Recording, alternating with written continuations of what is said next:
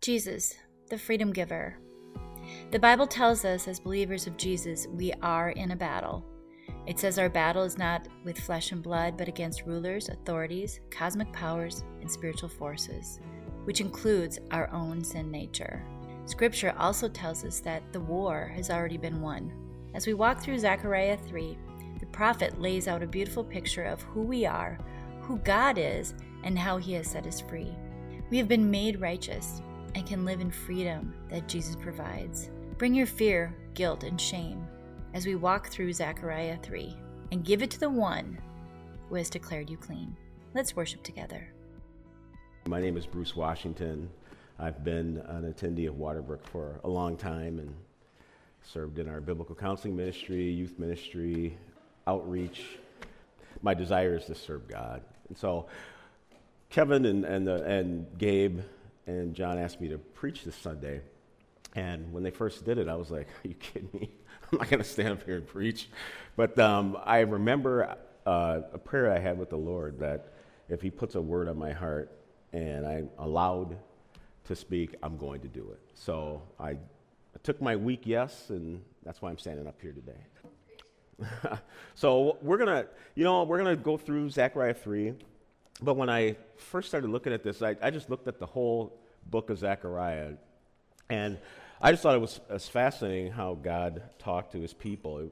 I mean, the book of Zechariah, was, it takes place around 500 BC. And it was a time where King Darius was the king, and he was allowing the people to go back to Jerusalem. And they were rebuilding the temple, they were rebuilding the city of Jerusalem. And so when I was reading through this, there was, through the whole book, a couple things jumped out at me. That the overall arching picture that I see here is that God he won't forget his people. He didn't forget his people. They were in exile. In chapter 1, uh, God, he says to Zechariah, The Lord was very angry with your fathers. Therefore, say to them, Thus declares the Lord of hosts, Return to me, says the Lord of hosts. I will return to you, says the Lord of hosts. And, and he, he, he says that over and over again. In chapter 2, at the end of it, he says, And the Lord will again comfort Zion and again choose Jerusalem. And then he says, he says, uh, and the Lord will inherit Judah as his portion in the Holy Land and will again choose Jerusalem. So over and over again, even through all of the, the chapters in there, God is promising that he is going to save his people and he's telling them that he loves them. So I wanted to just walk through uh, chapter 3 of Zechariah. And my hope for you today is that that you know how much Jesus loves you and, and how much uh, that I, and my hope is that we leave here loving him more than we do now.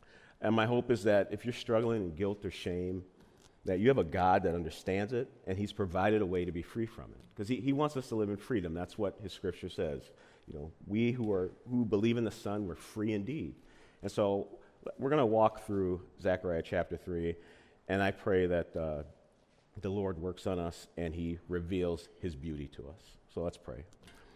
Father, I want to give thanks to you for your word. I thank you, Lord, that you, when you put this together over your thousands of years, Lord, you wove everything in here so beautifully, Lord. We thank you that before Jesus came, you pointed to a Savior that would save us, Lord. And then when Jesus came, you said, There he is, there he is. And then as he ascended to the Father and sits on the right hand of the throne, you continue to point to Jesus is our intercessor. And I thank you, Lord, that you wove that through your word. And I pray that you're glorified today. I pray that you're magnified today and exalted. In Jesus' name, amen. So in chapter one, I, you know, I, I always put myself in these places. So I'm just thinking chapter one, or verse one, I'm sorry, when it says, Then he shows me Joshua, the high priest, standing before the angel of the Lord Satan standing at his right hand to accuse him. And I'm just picturing that I'm sitting here in the front row of this thing where you have you have the Lord, the angel of the Lord, you have Zechariah the priest, and then you have Satan standing right there. I just imagine that picture if we were just we were in the front row of this. And I, what I'm seeing here is he's in a sanctuary because part of that what I was reading it, in some of the commentaries, they talked about the angel of the Lord is God, and part of the reason they call him the angel of the Lord because we were in the temple, and that's God's vocation. So he's there. And so just imagine you're sitting in um, one of the Lord's temples and you see this. Um, and you're seeing, you're seeing uh, Joshua standing there. And in the role of a priest, Joshua is the one who has been chosen and called by God for ministry. So when you read about the role of the priests in, the Bible, you read about um, the garments that they had and how intricately they were, and how they were adorned with precious stones and, and all these things and colors that God had, uh, he had required. And they were made to bring glory and honor to God. And God said, This is what I want my priests to wear. So it was declared to the people that they were set apart by God for ministry. And then, as I said before, you, you go into the, you see Satan standing there and he's the fallen angel, the evil angel. And he's accusing Joshua. The Bible doesn't say really what he's accusing him. Well, actually, it, it does kind of allude to that later on. So when we get through here, he, it kind of points to, uh, it doesn't say exactly what he's saying, but I can only imagine what he's saying, and I think the uh, scripture kind of bears it out here. So in, in the world today, we, you know, you don't hear a lot about Satan. It's too modern. People think, you know, in psychological um, arenas, you don't hear about the devil. You don't hear about the accuser. You hear about, um, you know, I, I, I either need medication to deal with this. There's no, that a lot of times it's not dealing with things that are going on, spiritual problems that are going on. Don't get me wrong, I'm not saying that it's not necessary in some cases. I'm just saying that we tend to forget that Satan's a real being in this world who is attacking the believer. And so we tend to forget about that in, in sometimes when we go to approach it. So, and I believe the number one tactic that Satan uses is to accuse us, just as he's doing here in Joshua. Uh, when you look at the definition of the word accusation, it's a situation by which Satan torments the conscience of the believer. And some people might say temptation is the most powerful tactic. And I, I don't, I, don't get me wrong, it is a powerful tactic that the enemy uses, but, and it's been used to, to befall many a believer. But just with meeting people, either as a counselor or a dad or a husband or a friend, and in my own life, I believe temptation gets its power from unresolved guilt powered by the tactic of accusation. We, uh, Lisa and I were one example that we're talking about. Lisa and I were watching the Hillsong documentary um, recently. There was, I think it was the second part that came out just a month or two ago. And Hillsong Church, it was a follow up of the documentary of Hillsong Church and its tragic fall. If you don't know, Hillsong was the church. It was worldwide. They had satellite offices everywhere huge uh, everywhere. In New York, in particular, they started a Hillsong Church, and it was it was ran by Pastor Carl Lentz, and they had 150,000 people attending eight to ten services every Sunday. And in this documentary, they caught up to Carl Lentz, um, and I was always wondering what happened with that whole thing. Well, he's in Florida now, and he's he's working in a marketing department or an office. And so they caught up to him and um, they started asking him what happened. And he, he was fallen pastor. He, he had had affairs and he was found out and he was fired. So something he said eh, during that interview I thought was compelling. In that when he was asked about the affairs he was accused of, he admitted them, but then he said he confessed that what was happening was that when he was a child, he got abused. And he didn't tell anybody, and he lived in silence. And so he figured out how to hide deceit. And he, he figured out he was ashamed, and he couldn't say anything to anybody. So he actually said part of that was the reason why he was able to have these affairs because he could hide things very well because he's living in shame and guilt and fear. And that's where my, my prayers for us as believers, that we don't live and hide in that. We, we bring it to the light. And we don't, uh, I, I think that's where that guilt comes from. He was feeling guilty and shameful for what happened to him. And it was something that happened to him, but he hid it. and it built. And it, it just changes how we see the world. It, it does affect us. And so I, that was one thing that I saw out of there. And on a side note, too, part, part of some of the sad things I heard of some of the stories of the people there were there were people who said, I don't believe in God anymore.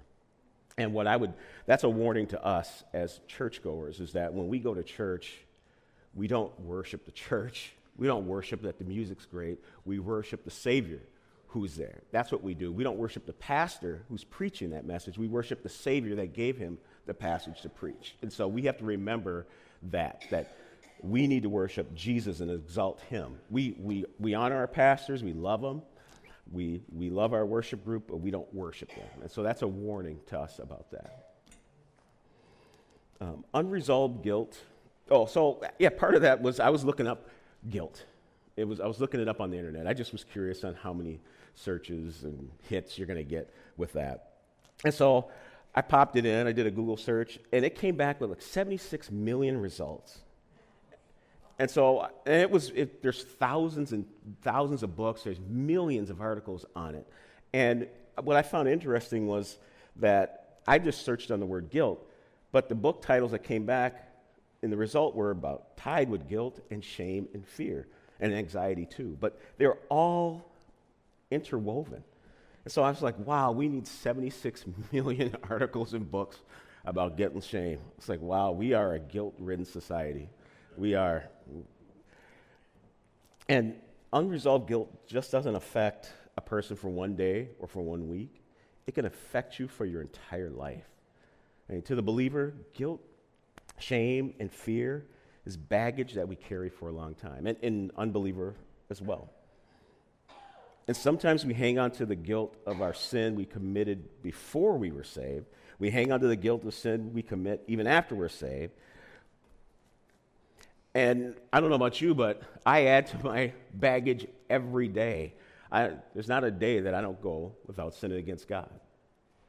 I don't know if it's the same for you, but for me, I'll say there's a day I don't go without sinning against God.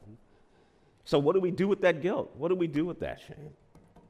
So R.C. Sproul, he stated that he knows, he said, now we know from psychology and psychiatry that guilt is one of the most powerfully paralyzing forces there is to the human spirit.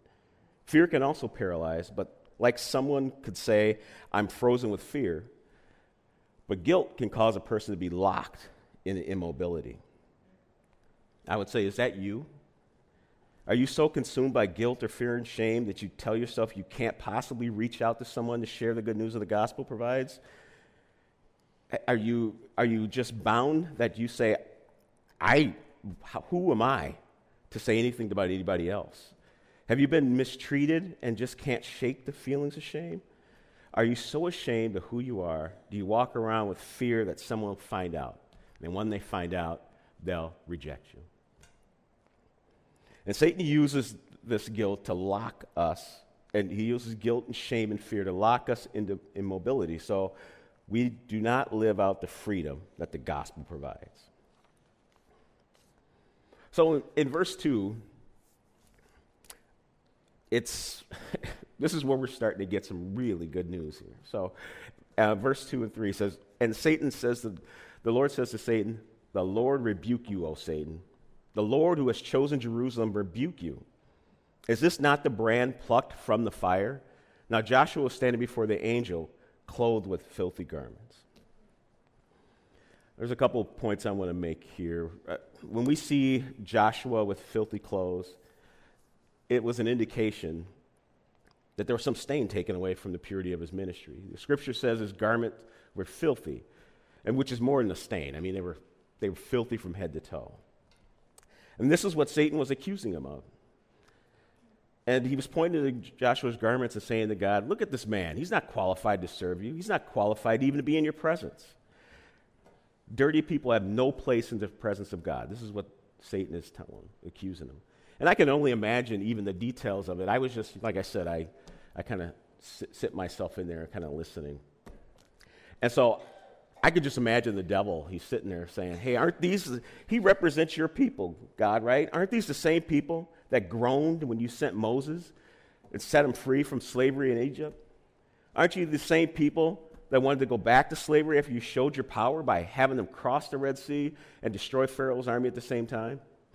Is this not the same people who groaned in the desert, even though you went before them as a cloud in the desert by day to shield them and a fire by night to give them light and warmth? Aren't these the same people who complained about meat when you were already feeding them manna that you provided? Aren't these the same people who built a golden calf when you sent your servant Moses up to the mountain to receive your word? Aren't these people the same people that you gave kings to that did evil in the sight of the Lord over and over again for a thousand years? I could go on and on. I mean, he's laying out this huge list of accusations. And then that, the second part of that is here's the thing Joshua's clothes were truly dirty. Imagine Joshua looking down at his clothes and he knowing he's dirty. He's in the presence of the Lord, he's the representative. God has requirements for how he's supposed to present himself, and he's filthy. It's one of the saddest verses in the Bible that I, when I was reading through this, I thought, wow, what, what if that was me? And what I'd say is, it was me. And that's the same for us. In our fallen condition, we are truly dirty. Like people, like the people of Israel, we have sinned against God over and over. It's easy to be filled with guilt when we look at it that way. Uh, and isn't it how we see ourselves sometimes when we're being accused by the enemy or self accusation? I know I do. When the pastors asked me to preach today, even, my instant response to my heart was, no way. And it wasn't because I was afraid to stand up in front of a, a, group. It was, I had all sorts of reasons. It's like, come on, Bruce, you haven't gone to seminary. Do you, who do you think you are? You don't study the Bible the way you should. You're not qualified. You, all these things were coming up um, in my heart when they asked me. And so when, when Satan throws all these accusations at Joshua, the Lord tells Satan, which I love, he said, the Lord rebuke you. He said to shut up, shut your mouth. You're done talking. So then, then you read the rest of this. God's doing all the talking afterwards. There's nothing from the devil anymore. So, and that's who our God is. We need to remember who Satan is. When you put your trust in Jesus, the devil's a dog on the leash. He's a, he's a lion in a cage. He'll bark, he'll growl, he'll try to intimidate you, but remember, he's only allowed to do what God has allowed him to do. Remember the account of the book of Job in uh, Job chapter 1, verse 6 through 10. I'll read that real quick here. Now, there was a day when the sons of God came to present themselves before the Lord, and Satan also came among them. The Lord said to Satan, From where do you have you come? Satan answered the Lord and said, From going to and fro on the earth and from walking up and down in it, on it. And the Lord said to Satan, Have you considered my servant Job? That there is none like him on the earth, a blameless and upright man who fears God and turns away from evil. When Satan answered the Lord and said, Does Job fear God for no reason? Have you not put a hedge of protection around him and his house and all that he has on every side? Have you blessed the work of his hands and his possessions increased in, in the side in, in the land? But stretch out your hand and touch all that he has, and he will curse you to your face. And the Lord said to Satan, Behold, all that he has is your hand, is in your hand. Only against him do not only against him do not stretch out your hand. So the Satan went out from the presence of the Lord. So in that whole thing, we know that the narrative was that God controlled the narrative. The devil didn't. Even in this one, God's showing that he's on a leash. And so as a believer, remember that. Remember that the devil is on a leash. He's, he's, he's going to be growling, he's going to be roaring, he's going to be seeking whom he can devour, but God is in control. Then, after God tells him to shut up, he says, Is this not the brand plucked from the fire? That's what he's, he's pointing. I can just see him pointing to Joshua, going, Is this not my brand I plucked from the fire? And that picture of a brand plucked from the fire is a powerful picture. I mean, a brand is a, a burnt stick that may be in a flame, and you pull it out just before it's completely consumed. It's covered with soot, it's just dirty, it looks like it's going to fall apart. And then when you start touching it, you know, what do you get on your hands? You get soot all over your hands, and then you touch something else, or you touch your pants, and then get soot all over that. And it's a, that's how God is describing Joshua, and that's how God is describing you and me. He is that brand, that dirty stick that got plucked from the fire. God plucked us from the fire when he redeemed us. We didn't climb out of that ourselves. Romans 8, 5, 8 says, But God shows his love for us that while we were yet sinners, Christ died for us. God got his hands dirty too when he plucked us from the fire, when he plucked it from the fire.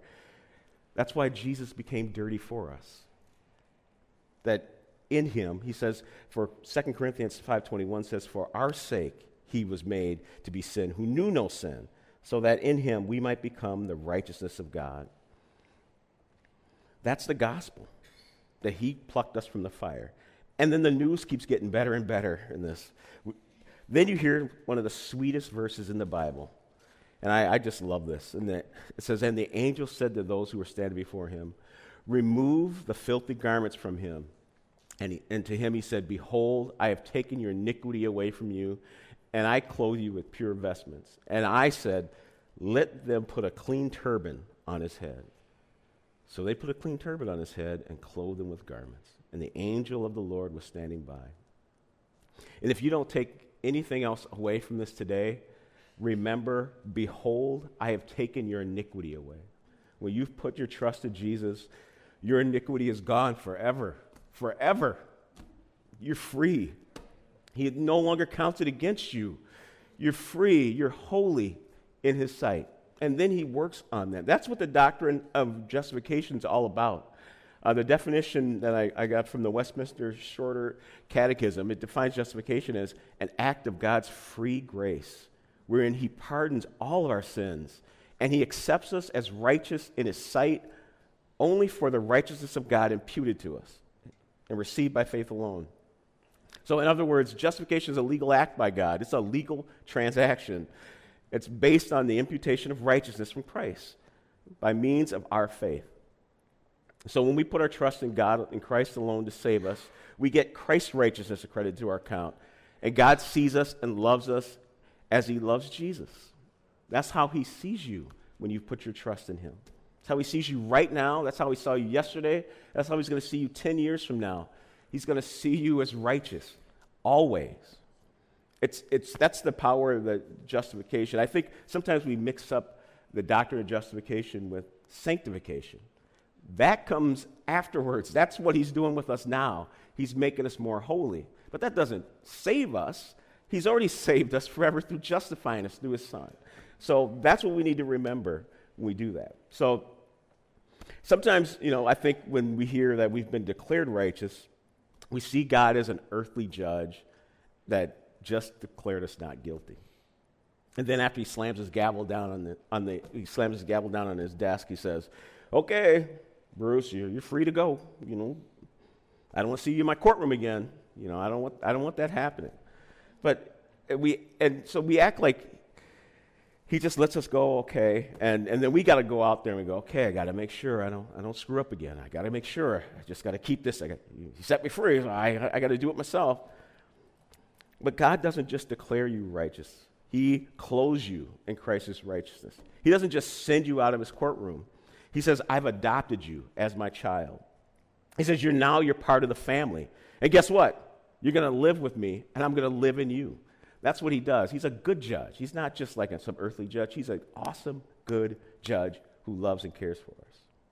So when you've been justified by God, the accusations that Satan throws at us are baseless.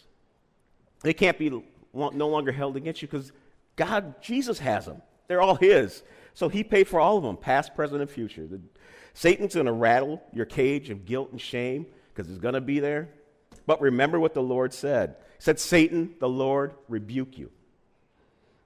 At the end of Romans 8, Paul argues, Who shall bring any charge against God's elect? It's God who justifies. Who is to condemn? And then at the beginning of Romans 8, he says, There is therefore now no condemnation for those who are in Christ Jesus. Colossians 2, verses 13 through 15 says, And you were dead in your trespasses and un- in the uncircumcision of your flesh, God made alive together with him, having forgiven us all of our trespasses, by canceling the record of debt that stood against us with its legal demands. He set it, he set it aside, nailing it to the cross. He disarmed the rulers and authorities and put them to open shame by triumphing over them. Praise God. The devil has no accusation to even accuse you of. God didn't put an expiration date on your justification past, present, future. I thought it was interesting, too, in verse 4 when Joshua got his clean vestments. In verse 5, but they singled out him getting the turban. So I was just curious on that. And when I started looking into that further, um, there was a commentator that brought me to Exodus chapter 28. And in that chapter, it lays out the detail on some of the priest's garments. That's where that chapter is. But in verse 36, it talks about um, you shall make a plate of pure gold and engrave on it, like an engraving of a signet, holy to the Lord. So there was a plate on that turban that Joshua put on that said, holy to the Lord. So when God gives us new vestments, new clothes, new righteousness, he says we're holy. And that's just to me, it's just further uh, kindness that our God shows us. And not only are we justified and holy now, we can be assured that the Lord will preserve us until all things are finished. Verses 6 and 7 says, And the angel of the Lord solemnly assured Joshua, Thus says the Lord of hosts, If you will walk in my ways and keep my charge, then you shall rule my house and have charge of my courts, and I will give you the right of access among those who are standing here. And what Scripture is saying is that Joshua uh, and us, we should have a heart of attitude of love towards God and want to follow in his ways. And it doesn't mean we walk in a life of perfection. It just means we walk in a new direction. That's what he's calling us to do. He doesn't want, he's not, he knows we're not going to be living a life of perfection because Jesus has already done that. But even better for us, when we look at these verses, we see that God did, he did send someone who did walk in his ways and did keep his charge perfectly. And that's Jesus. Even the name of Joshua means the Lord is salvation. In Dane Ortlund's book, Gentle and Lowly, there's a chapter named The Happiness of Christ. And in that chapter, he stated, uh, Consider Hebrews chapter 12. There, Jesus is called the founder and perfecter of our faith. For who, for who for the joy that was set before him endured the cross, despising the same, and is seated at the right hand of the throne of God. And then he, he brought out for the joy. He said, What joy? What was waiting for Jesus on the other side of the cross? And he said, The joy of seeing his people forgiven. That's the joy of Jesus. That's the God we serve. Remember the whole point of Hebrews. Jesus is the high priest to the end, to end all high priests, who has made a final atoning sacrifice to completely cover the sins of his people so that they are provided for to the uttermost.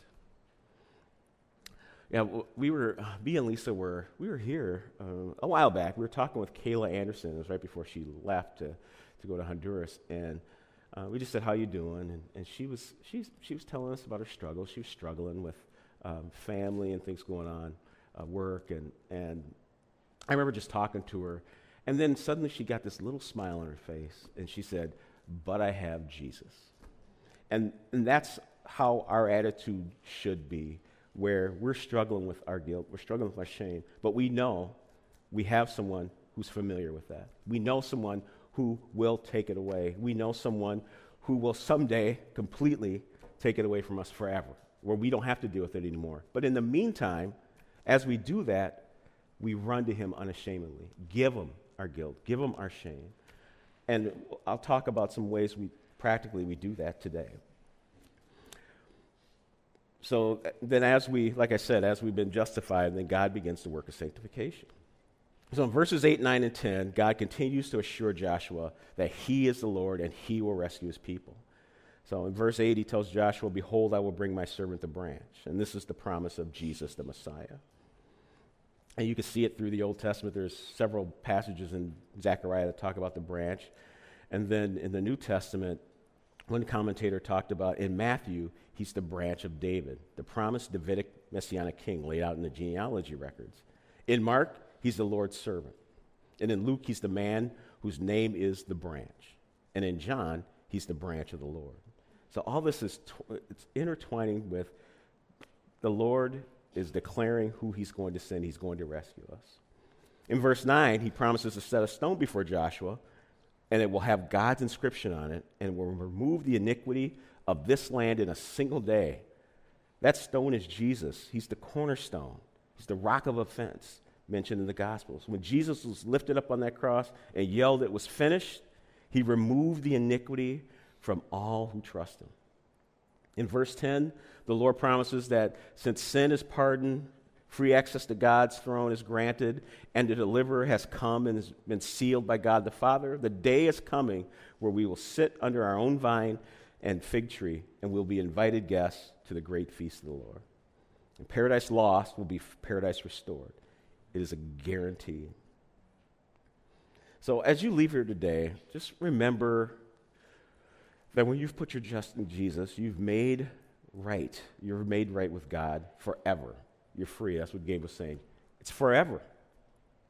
You're free. You're free to lay down the burdens that you carry at the foot of the cross. And you might ask, how do I do that? Scripture is clear. I mean, Scripture really tells us what we need to do. Sometimes we have a problem with believing it. And I would say this too, as a, a, a biblical counselor. You don't just give somebody Scripture and go, oh, take this and go, yeah, it'll help you. You walk through it with them. That's, that's what God, how God calls us to be. So it, Scripture says, we have verses that say if, we're, if we confess our sins, He is faithful and just to forgive us of our sins and cleanse us from all unrighteousness. And He also tells us to confess our sins to one another. Confessing our sins to one another can remove that guilt and shame because now it's exposed. I just think about that, the, uh, the account of the Samaritan woman. When she, boy, she went from shame to freedom pretty quick. It was something where she's, she's, at, the, she's at the well. Jesus encounters her. He's like, hey, can you get me some water? And she's like, yeah. I, uh, you want water from me? I'm a Samaritan. And he's like, woman, if you knew the water I could give you, you know, you'd be asking me. And then he, then he talks to her a little bit, and then he goes, where's your, go get your husband. She goes, um, she goes, well, I don't have a husband. He goes, well, you're right. You had five husbands before, and the one man you're with now is not your husband. And she's like, whoa, whoa, whoa. I said, how do you? She's like, oh. and then she says, wow, you sound like a prophet. That was her response. It wasn't, oh, I'm ashamed. Now somebody knew. Somebody knew about that shame and that she had. And it was exposed. And so then he started to talk to her and he told her he was that man she was talking about, the prophet. And then in verse 39, which always astounds me, she runs back to the village telling him everything. She's like, and, and scripture says, many Samaritans from that town believed in him because of that woman's testimony.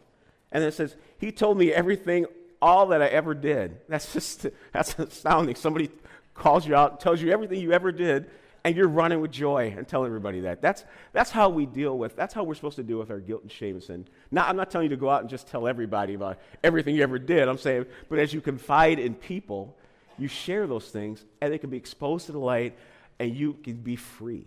That's how God, that's what Scripture calls us to do.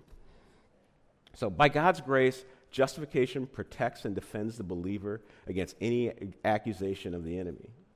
When Satan attacks and accuses us, when he tries to knock us out of the foundation upon which we are firmly planted, when he tries to convince us that our sins are too great, or when he says, God is surely not said what you, that you're actually saved, let us remind ourselves with the authority of Scripture God has declared me righteous. I have nothing to offer or to give God, for there is nothing righteous inherently within me, but God is the one who justifies. So who can condemn? When we are accused, when we are tempted to doubt, when accusations are brought against us from the great enemy of our souls, flee to the high tower of justification by faith alone and find your solace in the refuge of God. Amen. And there's an article written by Nate Pickowicz that say, it says, in Ephesians 2 8 and 9, Paul declares that it is by grace we have been saved through faith. And this is not our own doing, it's the gift of God, not a result of works, so that no one may boast. Salvation is not our own doing.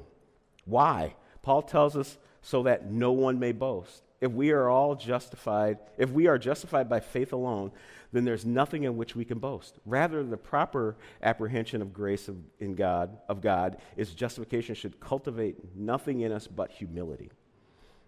When we properly grasp that God is done, what God has done for us There's no room for pride. In fact, our response should be quite the opposite. Knowing that God has removed our sins, placed our sins on his own Son, imputed his Son's righteousness to our accounts, and declared us righteous through the merit of his Son, should humble our hearts like no other truth on this earth. So, knowing these truths, let's live in the assurance that Jesus has, has for us. Since Jesus has us, we can live knowing our defense is Christ's righteousness. No accusation from the enemy lays against us. Ha- it has no merit.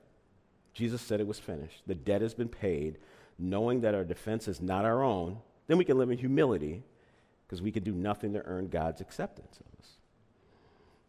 And I'll leave you with um, uh, Paul Tripp has a book, New Morning Mercies. Uh, Lisa's going through the, uh, she does the devotional, and I, I, I listen to her. We talk in the mornings, and it's just beautiful. It's a beautiful book, and we, it just sparks conversation. He's, he's so good with words. So. So he says, if you obey God for a thousand years, you're no more accepted than when you first believed. Your acceptance is based on Christ's righteousness alone. So I just want to leave you with that. Knowing that Jesus did it all, we can live in overwhelming thanksgiving, knowing that justification by faith is, a, is apart from works, that justification is a gift from God, and you are his beloved. So leave here knowing that God loves you, he cares for you. When you sin, because you will, run to him, run to him unashamedly. Cry out to him. And he says, You're forgiven, you're forgiven, you're forgiven. Be free, be free, be free. Let me pray. Father, I want to give thanks to you for your word. I want to thank you for your kindness and your mercy on us, Lord. I thank you, Lord, that you're so good, you're so merciful. None of this you had to do, but you did it anyways because you love your people. Thank you, Lord, for Jesus. Thank you, Lord, that your desire is to rescue us. I pray, Lord, for anyone here is maybe hearing this for the first time who doesn't know you, doesn't have a relationship with you. I cry out that they run to you, Lord. Run to you, Lord. In Jesus' name, amen. Thank you for joining us today. We hope you were able to seek, savor, and share the all surpassing worth Jesus Christ. If you'd like to find out more about our church, submit a prayer request, watch previous sermons, go to www.waterbrook.church. Have a blessed week.